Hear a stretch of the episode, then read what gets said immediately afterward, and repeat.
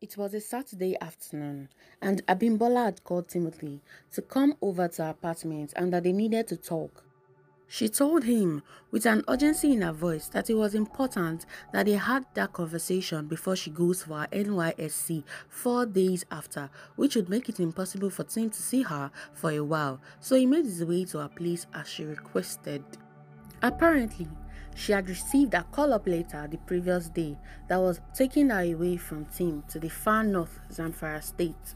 She knew that she might not see him in a long time and she was sad.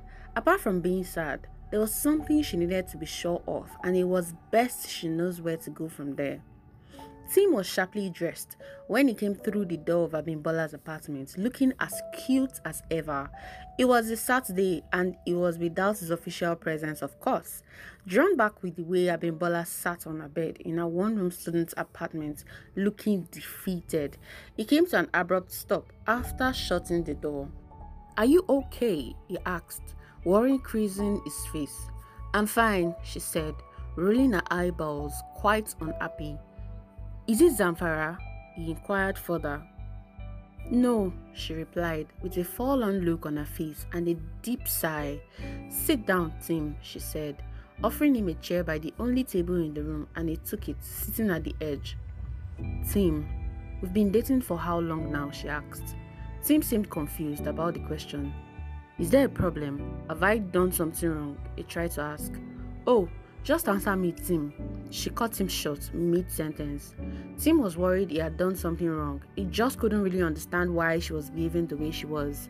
He had a feeling that something to do with Zamfara, and he just needed to know. Does this conversation have anything to do with Zamfara? Because if it does, I already told you, he was saying. I know what you told me, Tim, and I can still remember every word. She cut him short.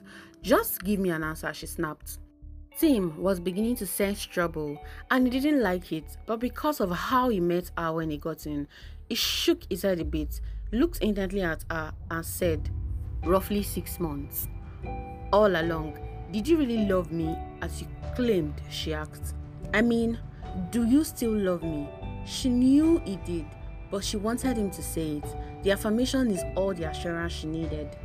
Taken aback by the question, Tim leaned back in the chair, the question weighing him down. He couldn't speak, and all he could do was stare at the woman whom he loved, sitting right in front of him, doubting his love for her. He sat upright again, looked down, like someone praying but having nothing to really pray about because he was more worried than he appeared. His mind was too occupied to even say a word. He stood from the chair, looked down at her again, shook his head violently, unbelievably, and wrapped his fingers together, placing it behind his neck his head bowed, and then immediately dropped it again. He looked up at her. Did you? Have I? was all he could mutter. He turned around, paced a few times in the small space in the room, stopped for a while, looked at Abimbola again, maybe seeing how would give him something to say to her. He moved closer to her where she was seated on the bed, sat down beside her, then took her hands and turning her around to face him, he said, Bola, I don't just claim that I love you trying to stress the word claim. I do love you with every part of me. I can do anything within my power for you, he said. Since the first day I met you, I never wanted to let you go. You made me the happiest man when you agreed that we date. Why would you ever doubt my love for you? He concluded by asking, worry written all over his face. Abimbola felt it. Tim's love to the very core of her being. She wanted this moment. Tim's love was all that really mattered, and that was all she wanted. His love was different and sincere. She loves him too and didn't want to lose him. But she wanted to make sure he would still love her after she tells him what she had to say.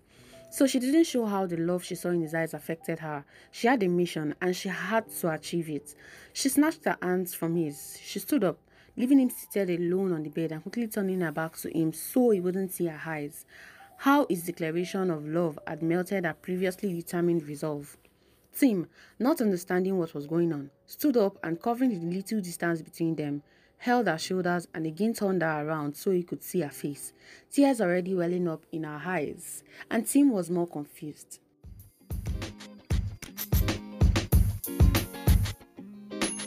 Yo, thank you for staying throughout that episode. I am super, super excited. Do check in for the next episode of Reflex on Tuesday, same time, same station. See you at the next episode. Do take care of yourself.